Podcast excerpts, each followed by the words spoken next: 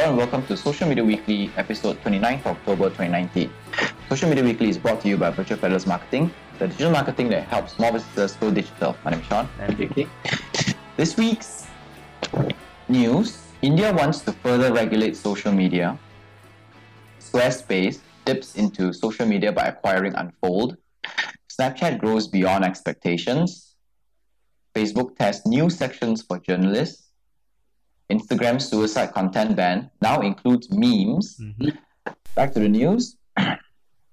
India wants to further regulate social media. India said that they will revise existing rules to regulate social media. It said that social media is causing unimaginable disruption to demo- uh, democracy.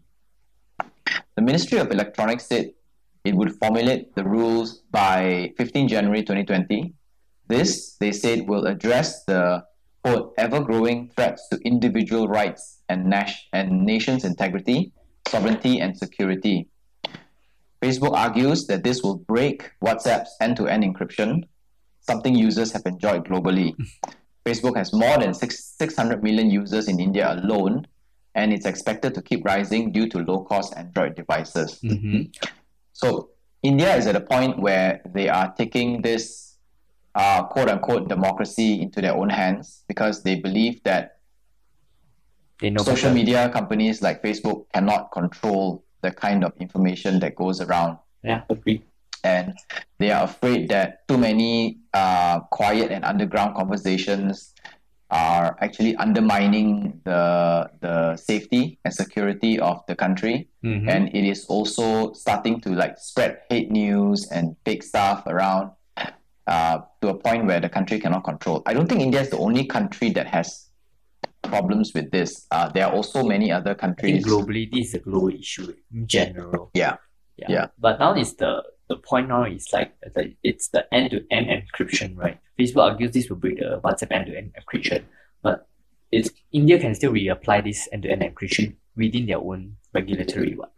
They can they can apply it. Um, India actually has a has this system where they actually require everyone who is who has a social media account to register with them. It's like Mhm. their local department thing. So it kind of like like connects to their IC or I something. yeah, kind of like like an like an identification account that works um, internally, and then what they want to also do is take it a step further by asking Facebook and all social media companies to decrypt all the conversation that happens so they are able to see it. Oh, so means provide government the access. Yeah, provide government with the access to all the conversations that happen so government can actually then the government can say um, they can determine whether or not it is something that threatens their country. Mm, okay. Mm, I guess it's a, it's a give and take kind of thing. lah. It's between the users and also the government. Yeah. So this end to end, it it has its pros and cons. Decrypting or encrypting it also has its pros and cons. There is also the issue that let's say if India manages to get it right, right, or manage to get it, Pass. other countries will also want to do the same thing. Yeah, they want to Facebook imitate the same in thing as well. Facebook, Facebook will lose its USP. Yes, not just that. I mean, um, the private security or private information of us as human beings will come under threat as well. Mm, Like- yeah, correct. Now that the government can see all the conversation that happens behind, Yeah, even if really we have no, even if we have no ill intention that we don't want to actually overthrow the government or say bad things about it, hmm they can actually see what we're talking about. Yeah, and twist our words and stuff like that. Yeah, like how our you know our politicians do Yeah, during Yeah. election time. So, I know it's a very gray area right now whether to decrypt or encrypt. yep, it is. Now, let's see. Next up. Squarespace dips into social media by acquiring Unfold. Squarespace is one of the most widely used website building platforms out there today. Over the past years, they have been expanding into other products like email marketing and now social media. Unfold is an app that lets users create social media stories for Facebook, Instagram, and Snapchat. In the announcement, Squarespace CEO Anthony Casalena said that this acquisition is part of our pursuit to the to be the all-in-one platform for anyone who wants to stand out. He went on to state that these day creators will get started on social media before having a website, and that's where the company wants to be. Squarespace, new one. this is this is essentially um, this is this is essentially bridging the gap between social media, email marketing, and website. Mm. And um, Square, Squarespace wants to be horizontally available in all three of the platforms, Mhm. right? Um, they started off as a website thing, and they know that now websites are maybe starting to lose a lot of the micro companies Mhm, because micro brands, micro operators do not have the ability to um, to to push for Website. to get a website, or maybe when they are very small, they cannot afford, so they don't really worry about website so much. They go to social media instead. Yeah, Or so they, Facebook they page. start off with social media instead, Facebook page or everything. So then now what they're doing is they acquired um, Unfold. Unfold is actually like a little app where you use to create uh, Insta stories, Facebook stories, and Snapchat stories, which is quite interesting. I've used it before as well. Mm-hmm. Uh, and by doing so, they're able to tap into the social media, the uh, the entire Stories market. yeah stories market, working to email marketing and also working to the, the website. Mm, yeah, because the layout is quite similar. Yeah, yeah. 16 by 9. And I quite like what Squarespace is doing as well because they're kind of expanding their portfolio. Um, and their focus is not just on website, but their focus is actually on small businesses, Mm, okay. right? And businesses in general. They they want to be wherever the business wants to show themselves out to the public. Mm-hmm. Okay. All right. Mhm. Mm, See how it is. Yeah, let's see how it works. Next up, Snapchat grows beyond expectations. Snapchat added 7 million daily active users in Q3, up 13% year over year. Their total is 210 million daily active users as of date. The company also made 446 million US dollars in revenue, beating Wall Street's estimates of 437.9 million. So they exceeded by a little bit. Their continual efforts to cut net losses has also worked by bringing the figure down to 227 million USD from 255 million last quarter. So if they continue on in the next uh, few years, they should be able to start to profit. Mm-hmm. This growth, they say, right, it's uh, largely part thanks to their focused on improving its Android apps. So previously, we have talked about Snapchat, everyone in Snapchat all using iPhones.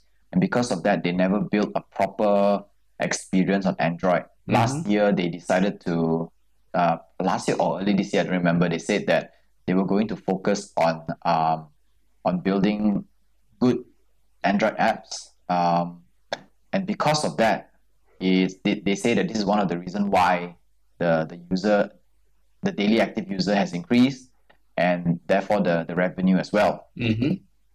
Uh, it has also, this Android apps also help uh, the growth in India because almost 99% of India is on Android. Mm, yeah. CEO Evan Spiegel also said that they did not see Snapchat and TikTok being rivals because TikTok is actually taking up a lot of advertisement spend on Snapchat, which also contributed to the revenues as well. Mm-hmm. Uh, Spiegel says that these are two totally different social media platforms. Snapchat being a more casual, uh, behind the scenes type, whereas TikTok is a more um, Need content creation. yeah yeah they, you, You you actually need plan. like proper storyboard and planning to create a TikTok. Yeah, correct. Also, so it's like uh, it's a different market. Like, Yeah. market game. So I don't think they will snatch at the pie. Mm. Mm, So And I believe that Snapchat has a lot of growth in the rest of the world as well. They Mhm. focus a lot in the US and a little bit in the EU. Mhm. Um, there's so many more parts of the world which they can actually put so much attention on, correct. and yeah. there is so much growth potential as well. And especially with the younger crowd, which are not um, brand loyal or platform loyal, as long as they can give Snapchat, um, Snapchat can give them a reason to stay in Snapchat, then they will come. Yep, correct. True. Yep. Right. Next up, ads. Right. This episode of Social Media Weekly is brought to you by Chop Tiang Bee Cafe at the heart of Malacca, Malaysia. Chop Tiang Bee serves authentic Nyonya and fusion cuisines and is located at Jonker Street, just five minutes walk from the famous Red Square and A Famosa in Malacca City. The most iconic dishes include the curry laksa and nasi lemak. Also equally impressive are their range of homemade cakes like carrot cake, which uses pineapples instead of raisins, and the onde onde cheesecake, which is a must try. Mhm. I personally love the curry laksa a lot. All right. it is it can be a little costly to begin with, uh, but they have the best ingredients, uh, big prawns and all that stuff. It's And fresh enough. It is really fresh and it's really good, and it's prepared by um, an award-winning chef. Mhm. Um, and yeah, the price can be a little bit steep uh, for Malacca standards, but we have a special discount for you. If you are heading to Chop Tiang Bee Cafe, make sure to try out your curry laksa and get 10% off of your entire receipt with promo code CTB10, CTB10, your Mhm. entire receipt, not just selected food from the menu. Yep, so 10% is quite a lot, so be sure to check it out. Yes. Alright, next up, Facebook. Facebook tests new sections for journalists. It is a special section that lets journalists post news and it's being rolled out for testing in the US. Facebook says this will let users better filter the news they want to see and the ability to explore a wide range of news interests directly from inside the Facebook app. This will hopefully let users better locate real news instead of relying solely on their newsfeed, which can contain unverified information. But we know Facebook's past when treating journalists, and we think they cannot be trusted to do this anymore. So there is this really interesting article from TechCrunch by Josh Josh Constine. He says uh, he actually took this further and says that um, why journalists shouldn't actually trust this Facebook news. Mhm. So he went on to say, uh, list down all the um, um, all the all the examples of Facebook actually abusing publishers in the past. Mhm. He says that in 2007, Facebook launched a developer platform which um, which created a lot of virality. And Mhm. one of the biggest companies that went onto it was Zynga. It was a gaming platform, right? Mhm. Um, and it did very well. And then when spam started to drown the newsfeed, you know how games and you keep notifying people with all the games, you know, back then? Yeah, yeah, yeah. people notifying of games, farm I'm playing this, I'm playing that, and everything. Facebook completely shut it down, and because of that, Zynga lost so much money it never recovered from there. Oh dear. Okay. And then in 2011, Facebook actually launched uh, this social reader app that uh, that automatically shares to friends which news articles you are reading. A lot of publishers like The Guardian, Washington Post spend a lot of money onto this build apps and um, in order to score score app traffic, right? Mhm. So what happened was one year after that, um, the social reader app lost a lot of their users, and Facebook completely abandoned this project. Mhm. And because of that, the the Guardian, Washington Post, and all these journalist companies, right, they lost a lot of money because this app was no longer. yeah, because the, the trending just inside. happened. Because the trending just happened for a while and it dipped, right? And Facebook down. says like, you know what? I don't care about it anymore. Let's move on. so because of that, a lot of journalists lost a lot of money. Okay. All right. And in 2015, Facebook launched instant articles, where um, it is a kind of stuff. You know how when you want to read an article, instead of going to the external website of, let's say, the Star, Mhm. it actually launches a site within Facebook that reads the article. The downside of that one is because we don't actually reach the Star's external website, advertisers, uh, the the website does not record our visit. And because the website does not record our visit, So it looks like the the, the website is not working or something. They can't get the readings, the data, is it? because there is no visitor, advertisers will not pay money for website visit that does not happen. Oh, So it's, it's like the reason why I write a blog, right, is because I hope that people will come to my website. And the more people come to my website, the more traffic, the more traffic advertisers will see, and advertisers will pay money for that. Mm. But instant articles Takes away that. takes away that that layer which gets people to go into the website, right? But Facebook promises them that they will pay them the Which content creators. which they did not. And then after that, they abandoned. Uh, in 2017, two years after it, it was abandoned. and a lot of people who invested a lot of time in it lost money. Of course. Yeah. It's like uh, let me publish your your your Chop Tiang Bee on my shop, and in the end, the customer never come to you. Exactly. right. And then and um and and you never get paid for it. So then also in 2015, Facebook says that let's focus on video. And it says that, you know, oh, 1 billion video views per day, you should do videos and everything like that. And then what happened was Facebook went into a lawsuit Mhm. but it was revealed that the metrics, this this whole metrics that Facebook sells as Facebook's video, like you know, video works better than image and everything, is inflated by 100 and 150 percent to 900 percent. Wow. The So numbers were all inflated. Okay, so means the, the reading of saying that video can get more reach is actually all fake. So let's just go back to image, guys. I know, right? And because of that, because of that, the the virality of videos has been downranked, and then all of a sudden, Facebook says, "Boom! I don't care anymore. It's not a thing anymore." We trust Facebook. So Facebook essentially sold a fake metrics to people to get into videos, but it's not real because nobody else in the real world is getting the numbers. Yeah. And then in, in 2018, Facebook announced that it would decrease the presence of news in newsfeed by 5 to 4%, which actually pushes the visibility of journalist content down.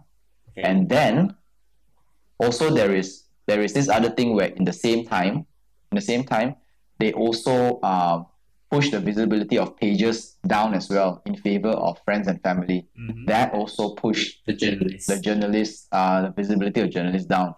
So based on all these things that happen, right? Now that Facebook is coming up with news, do you think journalists should actually? There's just too many distrust issue and mishap that's con- consistently happening to journalists. Yeah. You already broken the trust. Yeah. Not just that. I mean, even for us we believe that you know video will be the way, and hence focus our effort in videos. Yeah. And you know, we question why is our reach not there. Yeah, exactly, and then because we trust Facebook so much, therefore we question our ability Yeah. and the content quality, which you know, such a waste of time for the past one year. Yeah. Yeah, it, it, it really is a complete waste of time and it, it um and if I was a journalist, I would go back to focusing on my own website rather than um, Relying on Facebook. relying on Facebook so much. Yeah, agree. Because I have much more control over there. Yeah. And things I see, it's definitely it's at least it's true.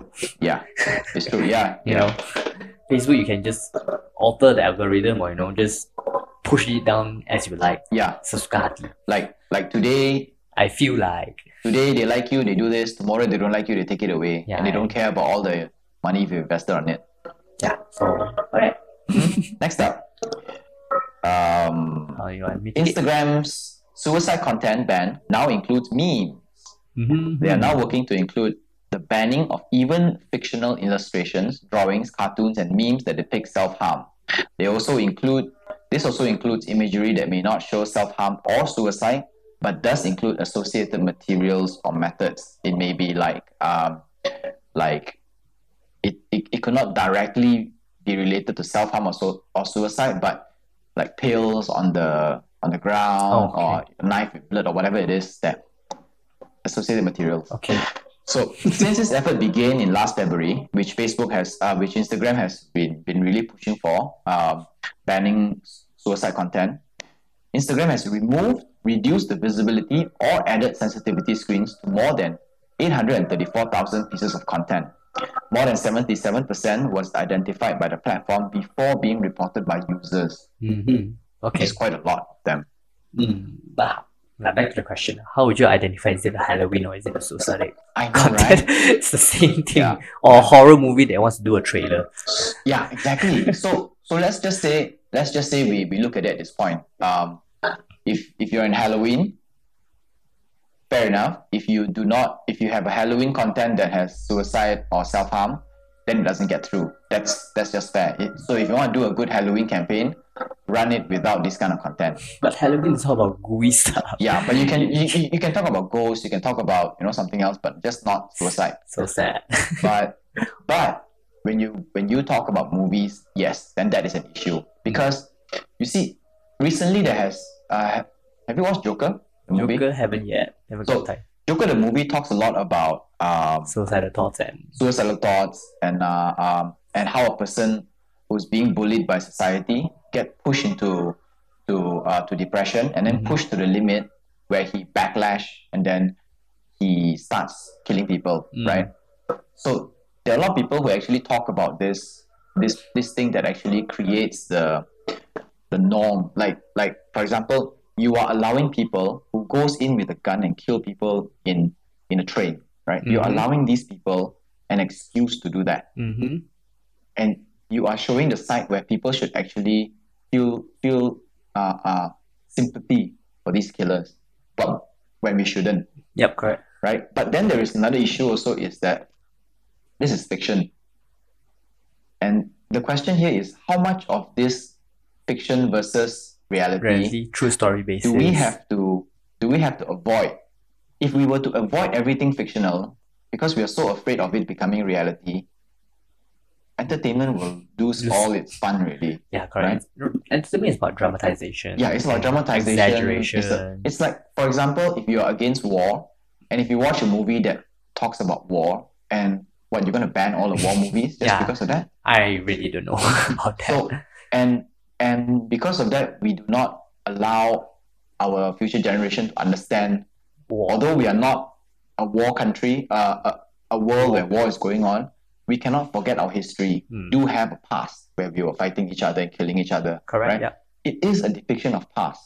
Whether or not we support it or don't support it is irrelevant. Yeah. Or will it trigger or influence people to start a war? Exactly, exactly. so you know, and just because it happens, uh, or just because we don't, we discourage it, does not mean that it doesn't happen. mhm, Right. Correct. it's like just because we don't kill the fish doesn't mean that we are not killing the uh, uh, promoting the slaughter of fish when we eat the fish Yep. Correct. This is another way. yeah the fish did not die by our hands but it, it died by our demand Mm. that's still the same thing Supply right and demand issues. yeah it's still there is still a prevailing problem that movie did not say that they were going to uh, promote this thing and support joker's point of view it just merely stated the fact Mhm. right?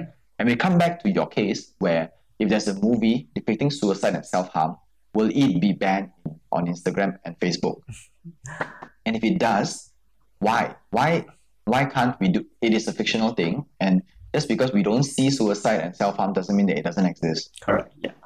And I think Instagram, all these rules and regulation, they should work closely with publication because they already been there and done that, you know, and their regulatory and terms and condition. Perhaps they can advise Instagram better on how do we properly, you know, uh, regulate all this suicidal contents or harming contents because publication has been in the world for like since the birth of book. Yeah, So they have been through quite a lot and maybe can advise better in terms of social media. yeah, fair enough. So- yeah, I think that's a.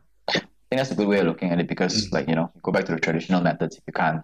correct. But of course, there are things that traditional methods don't know how to handle. Mm, advice lah, I would say. Because in the end, it's just a tool. Like instead of watching it on a book, you're now watching it on Instagram. Yeah. We just it's just a met it's just a how we see things only. Like a book can be like a, a tablet or a phone. Mhm. It's just a matter or platform for us to view the content. So banner. so we'll see. Instagram. Mm-hmm. Yeah. Right. Right. So that's up for Social Media Weekly this week. Social Media Weekly podcast is available on Anchor FM, Google Podcast, Apple Podcast, Spotify, and more. Our full videos are available on YouTube, and we post bits and clips on Instagram and Facebook. This is Social Media Weekly, episode 29, October 2019. My name is Sean. And I'm JK. Revoir. Sayonara.